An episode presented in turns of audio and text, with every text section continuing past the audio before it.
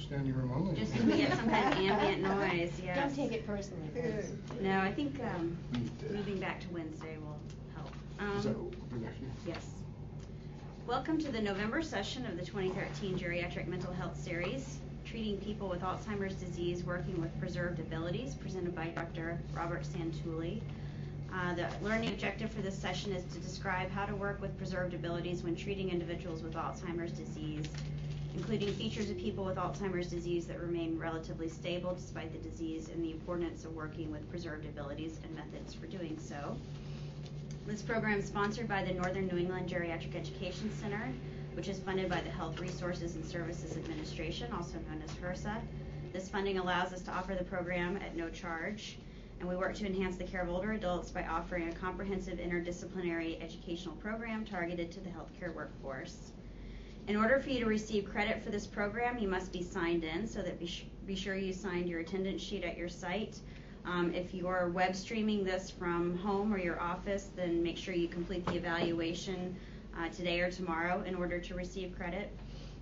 Um, at sites, you should have received an evaluation form that we'll need back after this session. If you're at a remote site, please hand it in to your liaison. And you should have also received a sheet that tells you how to obtain your continuing education credits or contact hours online.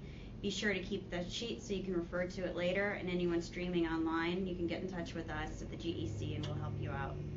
If you have a cell phone, please silence it now if you haven't already. Remote sites audio should be muted. It sounds like it is. Everyone seems quiet. If you have a question during or after the presentation, unmute to get our attention. The next session is going to be on December 3rd. Dr. Ben Nordstrom will discuss drug use and abuse in older adults.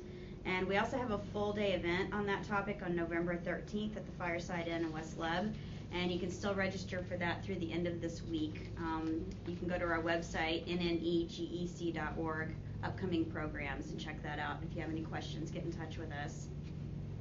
None of the planning committee members for this series, including the speaker, have any influencing financial relationships to disclose, and no off-label uses will be discussed.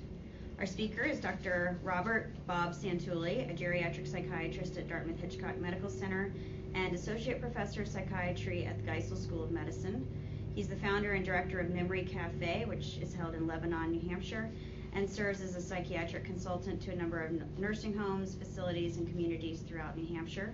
And he's worked with the GEC extensively to provide programming on Alzheimer's, dementia, and a range of mental health issues. Dr. Santulli. Thank you. Thank you, Laura. Thank you, and uh, glad all of you are here and around the different sites. Uh, This is a little bit of a work in progress, and I'm not sure if I'm ready yet to meet all of the objectives that Laura described, but I'm working on that and may give a further They were pretty vague. they were pretty vague. Well, I may give a further uh, presentation on this next year sometime. When we think about Alzheimer's disease, we're usually thinking about what's wrong with the person, the impairment view of Alzheimer's, I would call it. We are looking at the patient's uh, problems with cognition, memory difficulties, language problems, and so forth. There are functional difficulties in IADLs and activities of daily living, and neuropsychiatric symptoms, mood disturbances, abnormal behaviors, all of which are not rare in this disease, unfortunately. I mean, maybe I'll turn the lights down. Is it it too dark? No. That? That's too dark? It's fine. Oh. It's fine. Okay, okay. This seems a little bright here. Um, I'm back. And, but, and this is really what we would refer to as the medical model. It's disease-focused, emphasis on symptoms and signs of illness. What's the deviation from the premo- premorbid state? We think about what's wrong with this person. Now, the medical model is fine. If I go to the doctor with a stomach ache, I want the doctor to be thinking about what's wrong with me, to focus on my signs and symptoms and, and how that's different and, and trying to come up with a diagnosis and a treatment. Uh, but in Alzheimer's disease, I think it has other effects to adopt this medical model, which is, is what we practice with in many, many ways. For one thing, I think the emphasis on impairment increases the sense of stigma surrounding Alzheimer's disease. Focusing on impairment can taint the view of the family and others around the person and further decrease the low sense of self esteem that people with Alzheimer's already suffer from, even if they aren't able to describe it in those terms. They may or may not be able to, but uh, they certainly feel it in vast majority of cases, in my experience. And overall, this sense of, of looking at what's wrong increases the sense of nihilism and hopelessness surrounding Alzheimer's disease. so, what we think about is what's gone versus what's left, the emptiness of the glass that's got half the amount of liquid in it, the half empty glass rather than half full. And what I want to focus on is having a different view of this disease that focuses on preserved capabilities and traits. As I've said, this impairment or deficit model is consistent with the medical model of disease, and it's what we practice in pretty much all other aspects of medicine. Uh, and yet, the approach that I'm suggesting, which focuses on preserved abilities and traits, is more consistent with something referred to as person centered uh, Alzheimer's care, the person centered approach. Person centered care is uh, an approach to patients with Alzheimer's that acknowledges their personhood in all aspects of their care, considers the personality of the person with Alzheimer's as increasingly concealed rather than lost. I'll come back and talk about that. It offers shared decision making, a hot topic in medicine now, certainly at our place. It interprets the behavior of the individual with Alzheimer's from the viewpoint of that person rather than from our viewpoint. And it prioritizes the relationship as much as the care tasks, all of which are extremely important ways of looking at the disease. Now, the person-centered approach has its limitations. I think in some ways it slightly romanticizes the person with Alzheimer's or idealizes the person.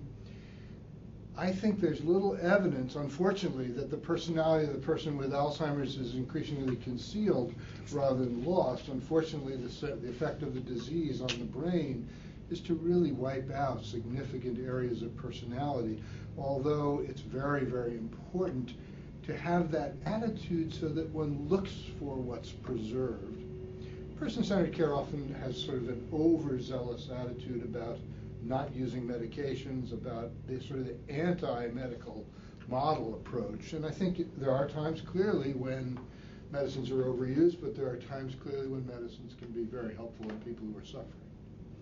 So, like with many sort of uh, new or, or supposedly new approaches to Alzheimer's care, there can be a certain dogmatism attached to this. If you read the literature, you actually go to the school where you are supposed to learn person-centered approach and get a get a certificate in that. It's a little bit dogmatic, but I think aside from that, it's terrible. It's a terribly important concept, and there's a lot of good in it that we should be really thinking about all the time. This over here is Dementia Reconsidered is the book by Thomas Kitwood, who really began this approach and who is no longer living, but has written extensively uh, from England on the person on the person-centered approach, and I would encourage taking a look at some of his work. So rather than go in a very detailed way into the person-centered approach, as, and I don't, I think it's important with all of the different schools of approach for uh, to people with Alzheimer's disease. It's important to take what's good from them, and there's a great deal of good in the person-centered approach.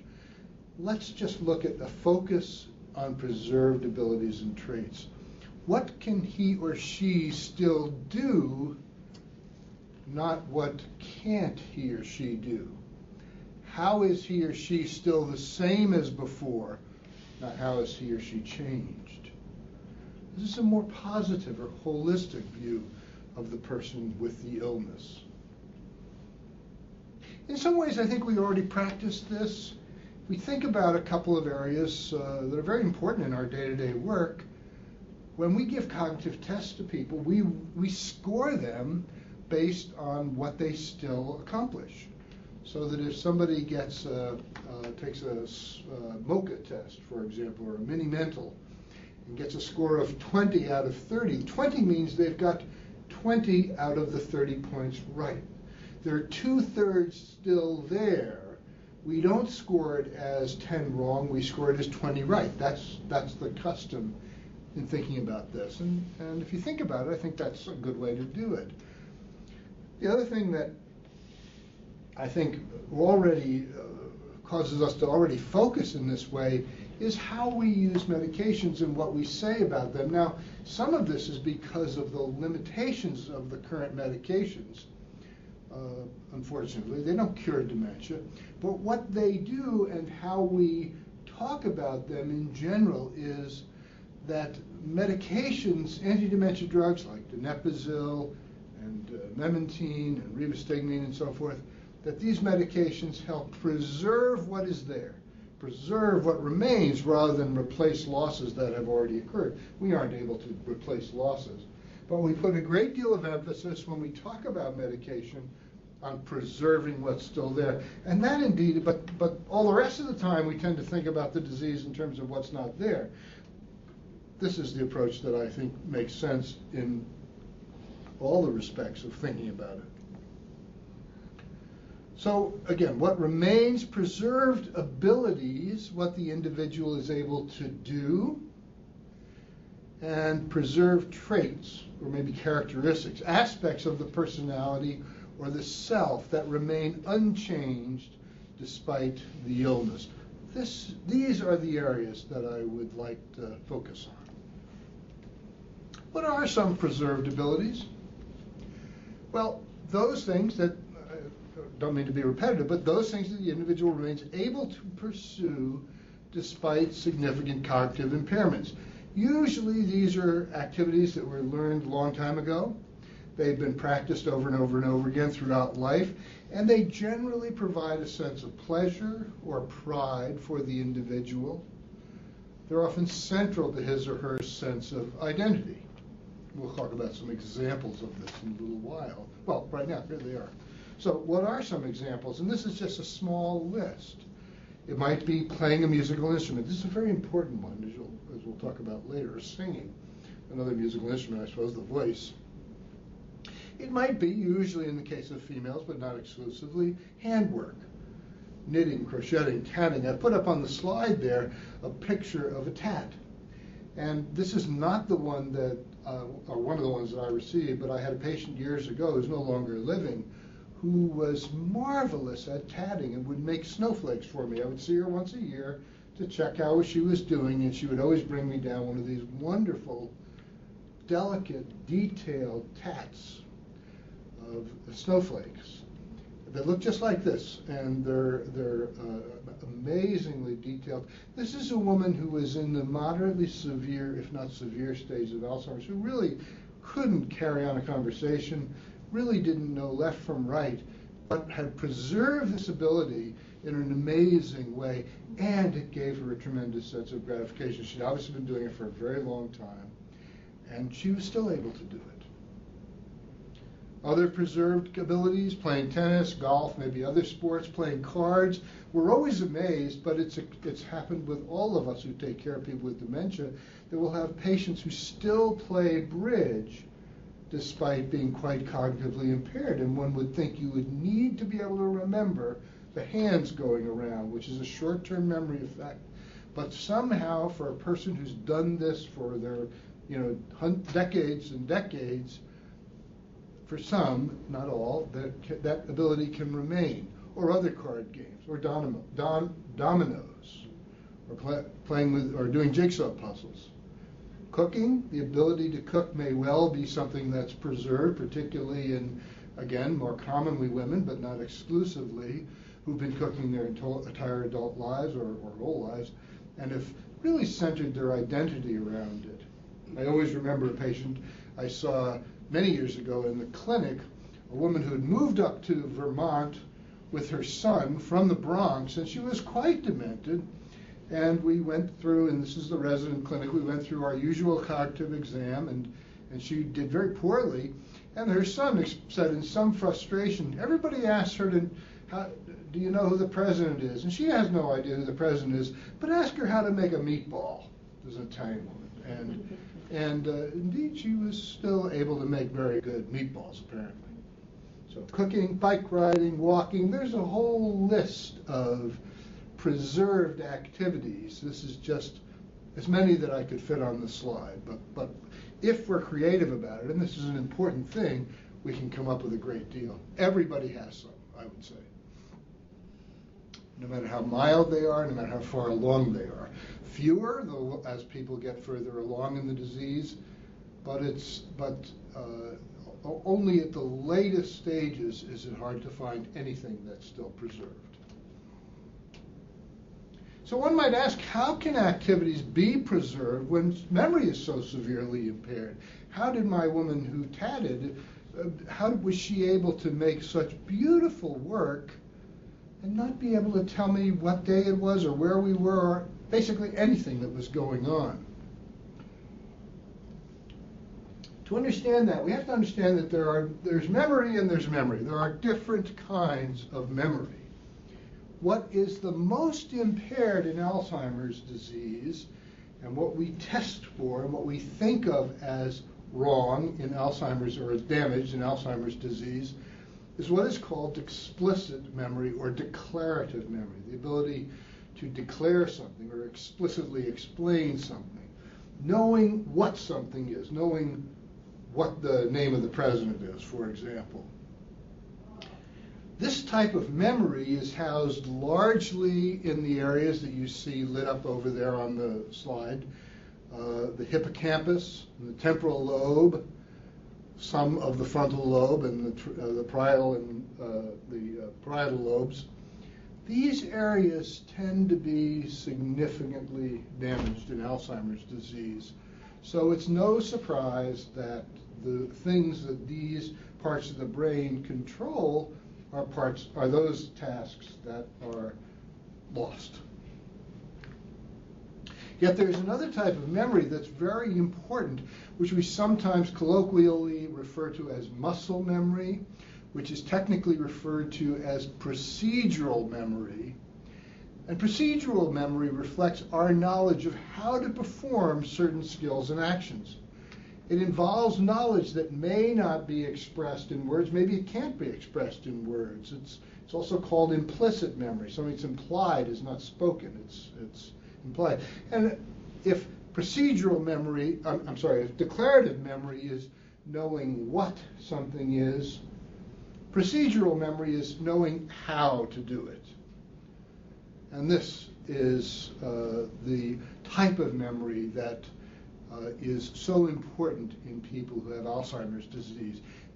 People who have this, and we all do, we rely on it every day, all the time, uh, in, is what allows us to ride a bicycle, perhaps, maybe drive a car, although that's a very uh, difficult issue with Alzheimer's.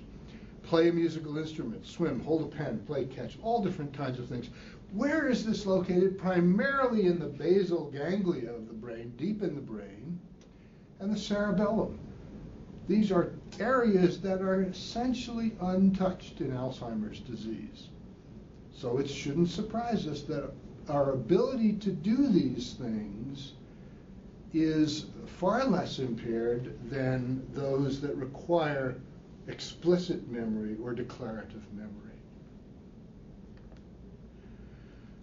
So some of the contradictions that this brings up, because, you know, activity involves some interaction between your procedural memory and your and your uh, declarative memory. So it might be, and these are all examples from patients of mine over the years. You might be able to play tennis, but you have absolutely no ability to keep score. You might not be bad at the game, but don't ask what the score is because there's no way you, can remember. You might be able to play bridge, but you can't name the suits or articulate what the bidding rules are. Play dominoes without being able to say, if somebody asks, how many dots are there on the highest tile? tile? You might be able to do very delicate handwork like tatting or knitting or sewing of some kind, but you really couldn't describe the steps to another person. It's like they say if you if you and think of this in our own sense about riding a bicycle for some for example.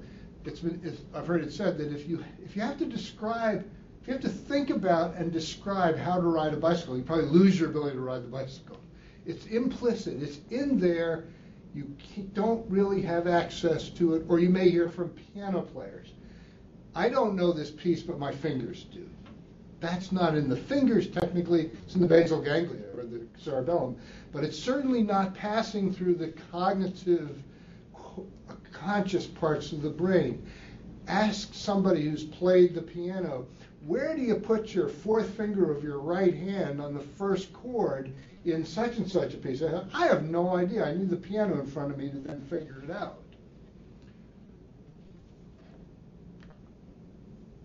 So again, people may be able to play golf reasonably well, but wouldn't be able to tell you half an hour later who won. Again, these are examples from my practice. Play a composition on the piano, but if you hear the same piece on the radio, you wouldn't recognize it. You wouldn't be able to say what the name of it. You may be able to ski with skill, but not be able to determine when to get off the chairlift or how or make appropriate judgments about the difficulties of different trails. And this is where some of the problems can occur between pure procedural memory and explicit memory. Many activities do involve both procedural and, and declarative memory, so that, for example, individuals tend to remain at the same level and perhaps slowly decline. Somebody who plays the piano isn't going to be able to learn new pieces on the piano they'll be able to play what they've always played. They may play it quite well, maybe not as well as they once did, but they can't learn a new piece. Certain activities can become hazardous if the procedural memory is there, but declarative memory is not. So that, for example, as I mentioned, skiing or biking, you may be able to know how to pedal a bike, but you don't know how to get home if you get around the corner. Or a common one, leaving the stove on while cooking or, or simply forgetting to put in certain ingredients. So supervision can be needed and may be important so that some of these activities can be continued. Now, this is an article it's from Dementia and Geriatric Cognitive Disorders, looking at spared and impaired abilities in community dwelling patients entering the severe stage of Alzheimer's disease. So they just looked at and, and sort of inventoried what people could do as they were reaching these very late stages of the disease. And what they found was that the most spared activities in late stage people were the ability to locomote, to walk, and have some sort of social interaction. Yet all of the things that we think about that are symptoms of Alzheimer's disease, the list, the word, the items on the right, praxis, orientation, memory, language. These are all typical symptoms, and these were long gone in people reaching the later stage of disease. But the ability to interact socially remained. The ability to walk remained. This moves us in from looking at what people can do to characteristics that they may have let's uh, let's think about some of these preserved traits. Social interaction was one I just mentioned. These are very variable and certainly not true in everybody. And this is where, uh, well, in both of these groups, a lot of variability occurs from person to person. And that's why, as I'll get into at the end of this talk, we need to inventory these. But for some people, the ability to remain socially appropriate, and to enjoy social interactions remains intact until very late.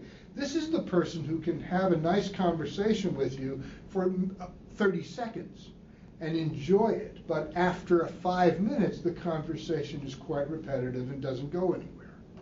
But the sense of social interaction, the sense of pleasure that the person with dementia seems to get from interacting may be there. Now, there are many people who don't have that, but there are some who do. Another one of the preserved traits are people's personal values. I'll show you something on that in a moment. The capacity for humor, people who have been funny. I think of a patient of mine who's now so far along that he really cannot talk coherently. But right up until the point where he lost that ability, he can't walk, he can't do anything. He's really in the late stages of the disease. But right before he reached that point, he maintained what he'd had his whole adult life, which is a wonderful sense of humor. And he could make me laugh genuinely, not just in a patronizing way of wanting to laugh at him to make him feel good, but genuinely say, he could say genuinely funny things when he had no clue about much of anything else. Other traits that individuals might have, you might think of these as personality traits or characteristics, might be altruism or other traits. And on the other flip side of it, there may be some less positive traits like the need to be in control. This is one of the unfortunate things, one of the unfortunately preserved qualities that occurs in many, not all people with Alzheimer's, is that someone who has always been a type A person, needing to be in control, tends to remain that way when they develop the disease. And that may not be so easy to manage. People's aesthetic appreciation, ability to not perhaps perform music or art, but to be able to appreciate it uh, as a spectator or a listener, or poetry or other things like that. So, preserved traits involve aspects of the personality or the self that remain unchanged despite the illness. And like I said, they're often very good traits, very wonderful traits, but sometimes there's some traits that are not so wonderful.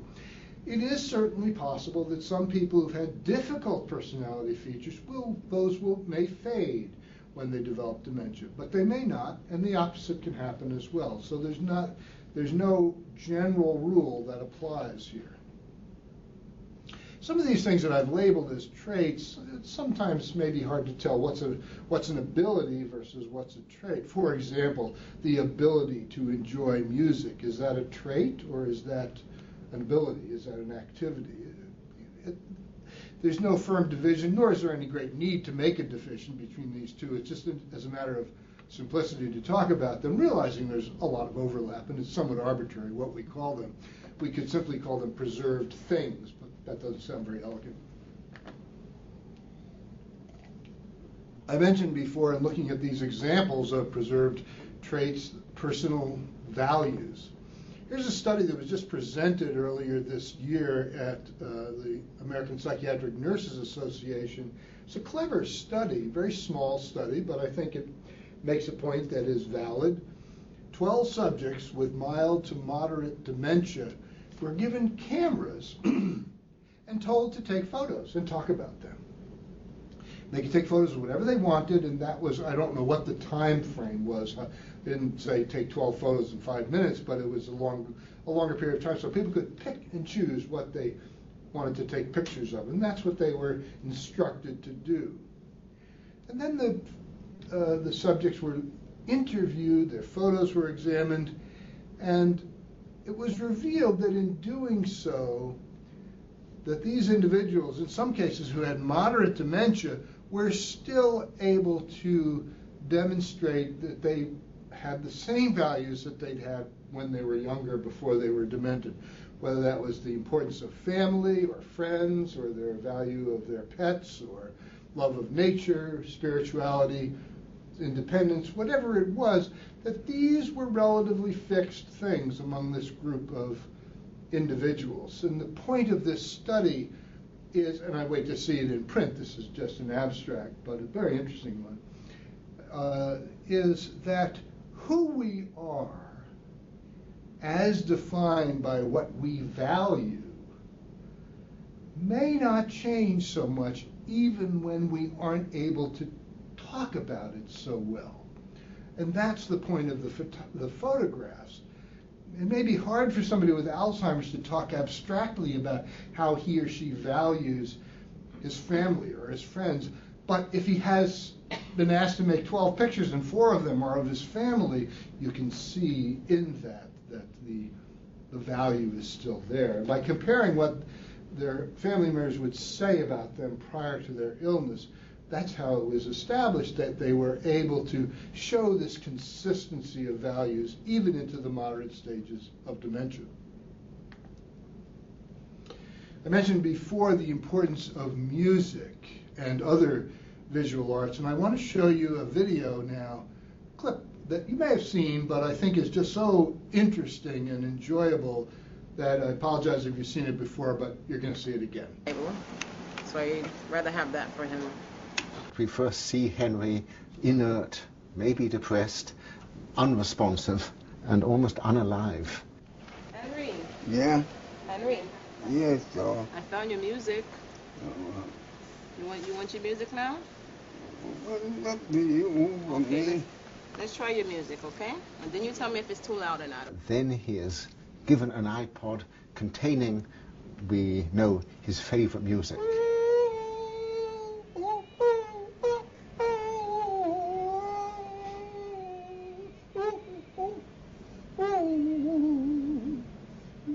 And immediately he, he lights up. His face assumes expression, his eyes open wide. He, uh, he starts to, um, to sing and to rock and to move his arms, and he's being animated by the music.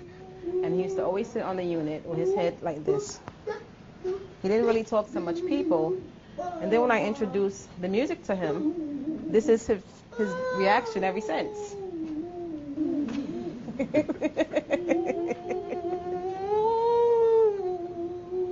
The philosopher Kant once called music the quickening art, and Henry is being quickened, he's being brought to life. Yeah. I'm going to take the music for one second, okay? Just to ask you a few questions.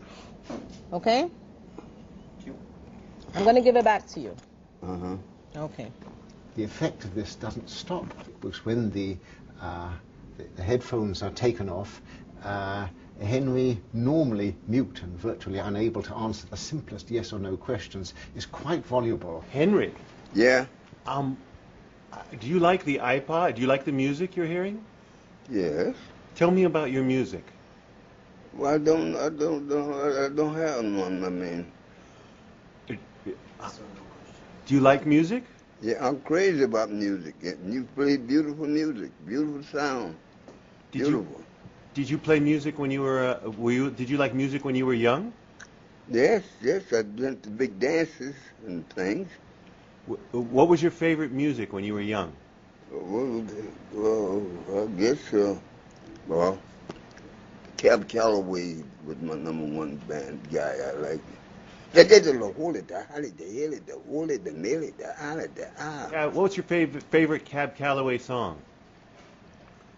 Oh, I'll be home Christmas.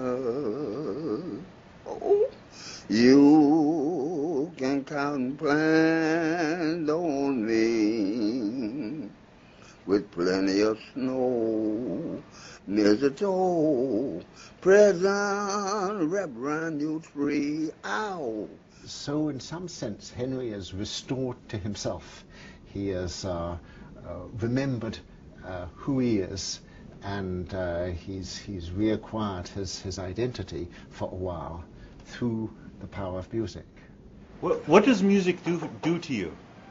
It Give me the feeling of love. No, no man. Figure right now the world need to come into music, singing. You got beautiful music here. Beautiful, oh, lovely. And uh, I feel the band of love, dream. Lord came to me, made me holy. I'm a holy man. So he gave me this sound. I'll just say, I meet you. Let me see. Rosalie, won't you love me? Rosalie, won't you be sweet and kind? With this beautiful new technology, you can have all the music which is significant for you in something as big as a matchbox or, or whatever. And I think this, this, this may be very, very important in uh, helping to animate, organize, uh, and uh, bring a sense of identity back to people who are, who are out of it. Otherwise, music will bring them back into it. into their own personhood, their own memories, their own autobiographies.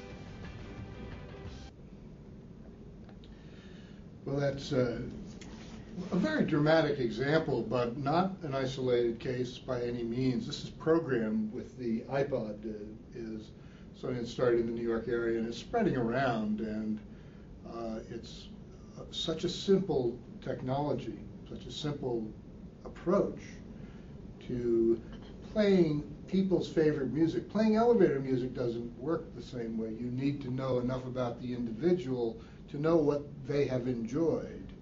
And it's been shown to have dramatic effects. This is an article, How Sweet the Sound, that is a review article looking at the effects of music listening on persons with dementia and looks at many different studies, which I'll show you in a sec. And the impact is that it decreases agitation, lowers the need for the use of PRNs in a nursing home environment, increases engagement in what's alive, what's going on around the individual. That certainly was true with Henry, increasing positive affect, increasing activity related talking. Again, we certainly saw that with Henry.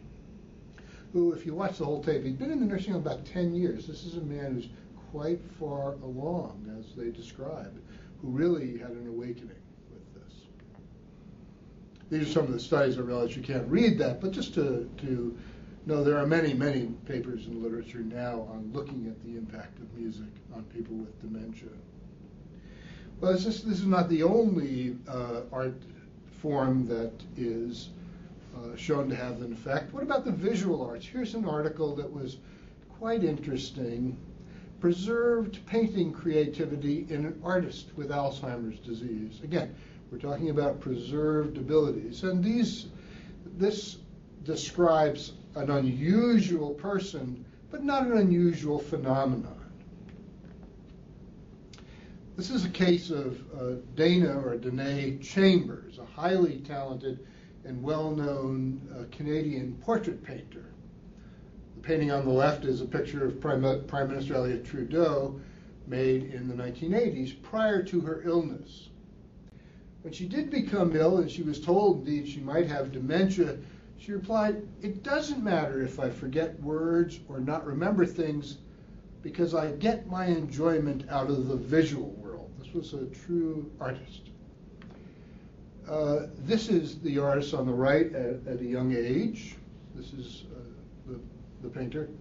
This is a self-portrait on the left, painted uh, just months before she was institutionalized because of her severe dementia.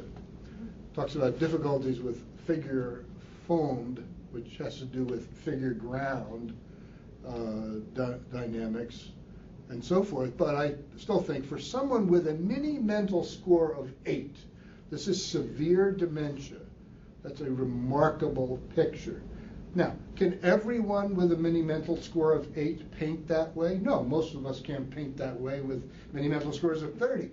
That's not the point. The point is that people have preserved abilities. This is an unusually well preserved case, but it is not unique. This, by the way, is the artist in the nursing home in Toronto in 2011. Believe it or not, this picture appeared in the Toronto Star. Why did it appear in the Toronto Star? Uh, this has nothing to do with my talk, but I, it's because she was actually sexually assaulted by an aide at the nursing home. And the newspaper made the decision, with the support of her family, to publish her name because she's a famous person in Canada. Was she passed away last month? Uh, figuring that that was more had more of an impact than simply saying another another old lady was assaulted in the nursing home. This is a, a famous and well loved Canadian figure. The man who assaulted her got a year in jail. Anyway, that's unrelated. Here's something else to look at. This is about the Metropolitan Museum of Art's This program is Meet a Me at the MoMA project. a- an unexpected gift. And then the people who take us around open up, you know, visions that we didn't see before, things that we didn't know about before. So it's it's just incredible. And it's like, in a way, coming home. Mm-hmm. You know, Yeah, because we've been here many times. very well and seen many times over the last number of years. Um, and some of you are new to this program, I just want to welcome you. But before I tell you anything about it, I'd like to go around and just tell me one word that comes to your mind when you look at this. Now, what's one word that comes to your mind when you look at this? Metallic. Very good. Okay, I'm going to remember metallic. Florence, what's a word that comes to your mind? Huge shapes Huge. Right? like that. Any words? Marilyn, what's one word that comes to your mind when you look at this? Very stylized. Stylized. Circles and squares and di- diagonals and diamonds and One of the biggest joys, I guess, of, of leading a program like this is that you get to watch this interaction between couples. And you know, because it's a program for people with dementia, that they're going through some really difficult times. Yet while they're in the program, you just watch them. They're touching each other affectionately, they're laughing, they're telling jokes that sometimes they'll share with you and sometimes they want to keep them to themselves. You got five teeth on one side and four teeth on the other, you know, so you got a different. I'm counting the teeth. And you can see that you're treating them like valid, um, important adults. You're treating them with the respect that adults deserve. And sometimes you can't even tell who's the person with dementia and who's the caregiver. And that's really amazing because what it means is that everyone is interacting on the same level. And it's a level that's very high, it's, it's an adult level. And um, with a little humor and a lot of openness, you know, you just get around the obstacles that Alzheimer's presents. See if I can describe this, but George today wasn't in such a good mood when we got here, and it was very crowded, and he just kind of didn't want to go and was a little upset. And then the minute he started looking at the art, and Carrie uh, pointed things out, he just got so involved in it and started looking for things himself, and it brought it. I was just thinking how it brought something out for him. It brought something from inside out. Today, the other thing I really liked was seeing Hal um, respond to one of the works with, with music. And Hal, what was your word? Musical. Musical. What do you say about musical? I was going to say metallic, but musical is another good one. Well, we got a lot of rhythms there, you know. A lot of pop, pop, pop, and a boom, boom, right, and a bang. And then even the triangles, you know, are very, very musical. To me, it's very rhythmic and musical. And, and the fact that he made that translation from pattern to music without being prompted is just amazing. It's such a perfect example of what you get with this audience that people are are less afraid to to give a wider interpretation. And what I find particularly is that it brings out the very best of their thinking that isn't gone. We find that people are traveling from all over, um, you know, the five boroughs and even um, farther to come to this program because there really aren't enough programs like this out there. And um, museums that have access divisions already can very easily take something like this on. And other places that at least have one dedicated person um, can learn from their local Alzheimer's Association or their local medical center about this population. And that's really the most important first step. And then to also talk directly with people with Alzheimer's and their caregivers about what's needed and, um, and then develop the program accordingly. It was so nice meeting you, and I hope we'll see you next month. All right? We, we leave these giveaways around our house, Mm-hmm. and people talk, where did you get it? It stimulates conversation in the home. And I have them in an album, and we enjoy looking at them. Well, first of all, getting you out of bed is a, is a trial. It really is. Until I tell you we're coming a MoMA, and I will go without you if I have to. And Hal, he loves it so much that he will come, and it's so stimulating afterwards too. you feel you feel refreshed, Yeah, enriched. enriched, Yeah, yeah. and alive. Well, I think, you know, not everybody lives near the Museum of Modern Art, but the Hopkins Center has a slightly, uh, a program that's slightly related to this, as many increasing numbers of museums do around around. Uh, and again, you may not be like those dozen or so people there at the MoMA, but the point is that uh, individuals, even with advanced, relatively advanced dementia, none of these people seem to be late stage dementia, but mild to moderate certainly, are able to respond to things that are reaching them through something other than the standard declarative memory channels that are so damaged in this disease. This can be found on the web at that website, by the way, if you're interested in the, the looking at this www.moma.org, Museum of Modern Art slash meeting. And they wrote up a nice report, which is there, and they found that during the week following the museum uh, visit, people had fewer emotional problems, higher mood, increase in sense of social support, and better self-esteem. I would translate that or say that that certainly goes along with an increase in quality of life. And I think the same can be uh, said about the effect of music. A lot of a lot of the works that have looked, a lot of the work that has looked at what impact can music have looks at lowering uh, agitation and so forth. But I, and that's wonderful when that can happen and allow us to avoid using medications when uh, something might, else might be available. But I think over and above any effect on specific neuropsychiatric symptoms is this very difficult to measure issue of quality of life that is, is really something we can count on with focusing on these preserved abilities. So, so how can all of this affect how we work with people with Alzheimer's? We Just have a few minutes left.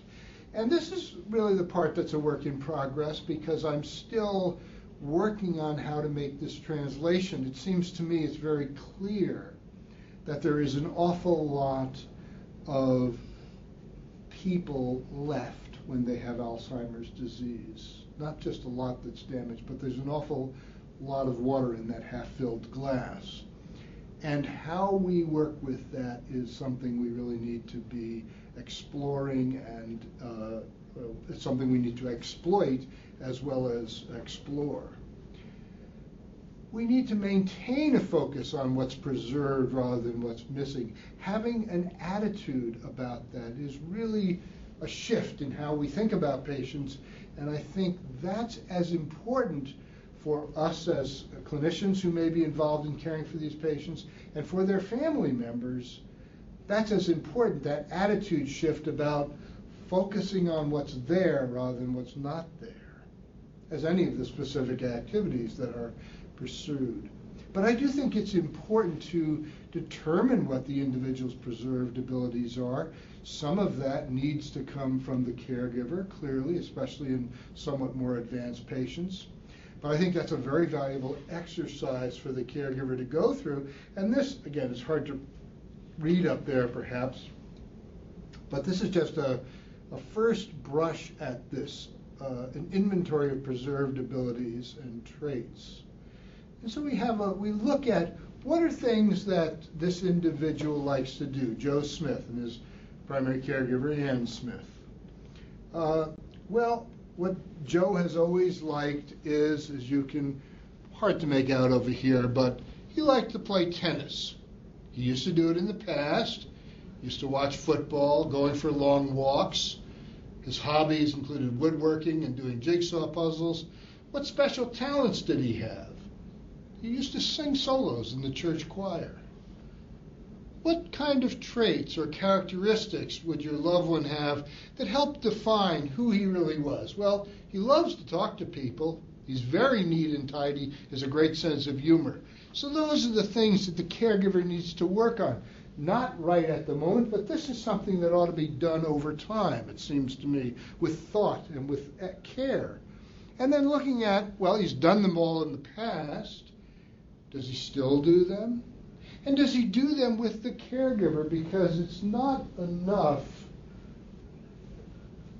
in the case of somebody who's, let's say, lives at home with a spouse.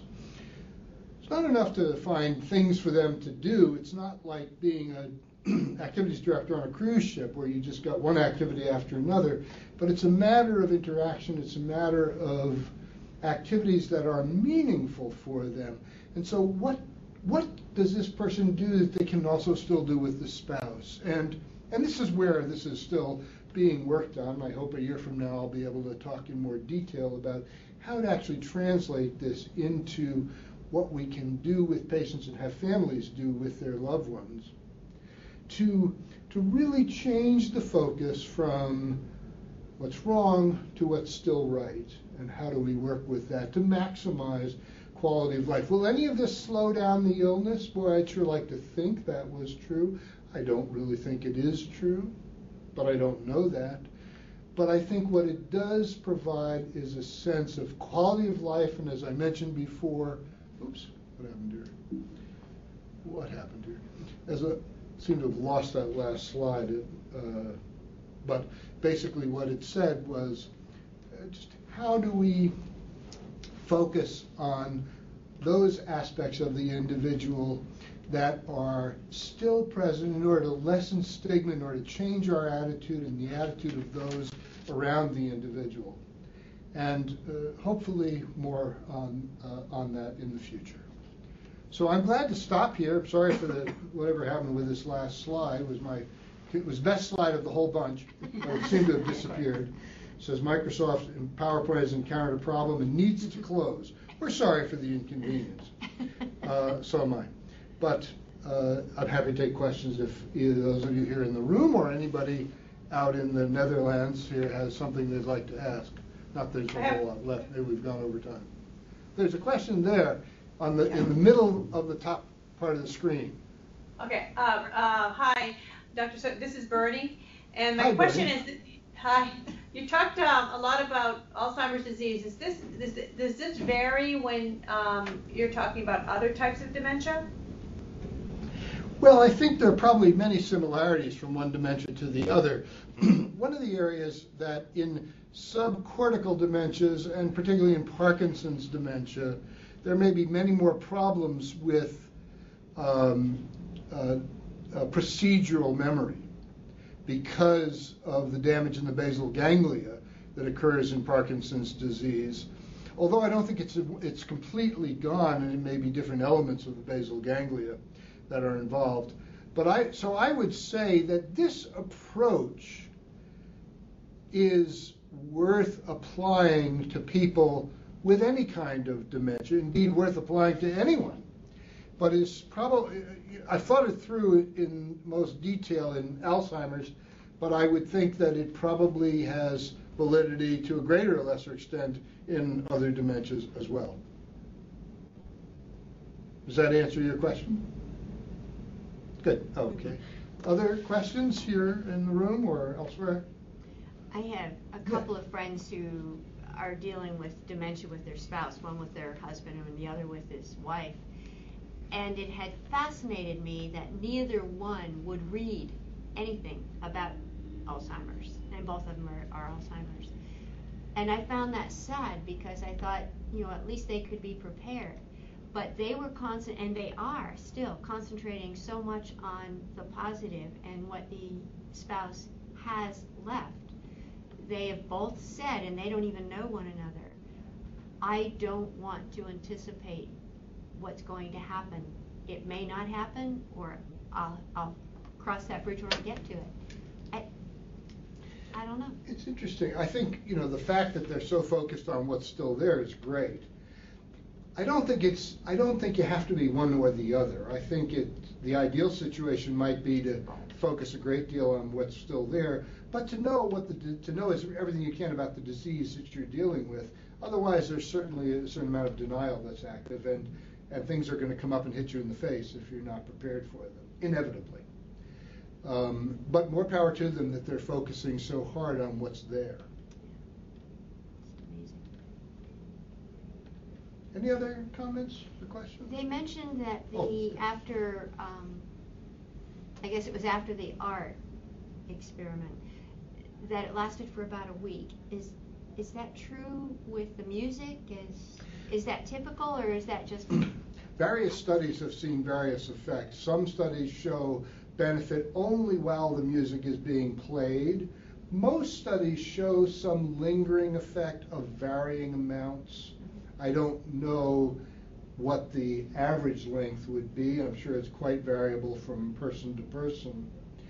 Again, I think we can look at it in two ways. One is looking at this as a tool to reduce agitation, let's say. Very important and very useful. How long will it work for that? Hard, hard to know, and it's going to be variable from person to person. Of course, if you're at home, somebody can be listening to music all the time. In a nursing home, they may have the music therapist come in only so often. But the music, th- that's the nice thing about music, is such a readily available, easy to use tool with headphones or with speakers. There are some patients who don't like headphones. For example, the man I mentioned who has such a sense of humor, his wife tried the headphones. He ripped them right off. He couldn't stand the headphones. But many people, so it's, it, you have to do it variably. Um, so that's one way to look at it as sort of a treatment, uh, just like a pill. The other thing is to say this is an experience that enhances quality of life in the moment. So much of Alzheimer's is in the moment. You have a good moment, you have a good day, that's what you can be thankful for. It's gone tomorrow, it won't be remembered, and one often hears that. Somebody will have a, a really great visit with somebody, it went very well, and tomorrow they'll say, gee, I never see so and so. They were just there yesterday. Very frustrating. But you have to not say, not to expect things to have a lingering effect. It's in the moment. And perfectly valid, it seems to me. Be nice if we could make it last all the time, but if we can't, just take what we can get. Anything else? All right. Well, why don't we stop then? Thank you very much for your attention. thank you. Thank you.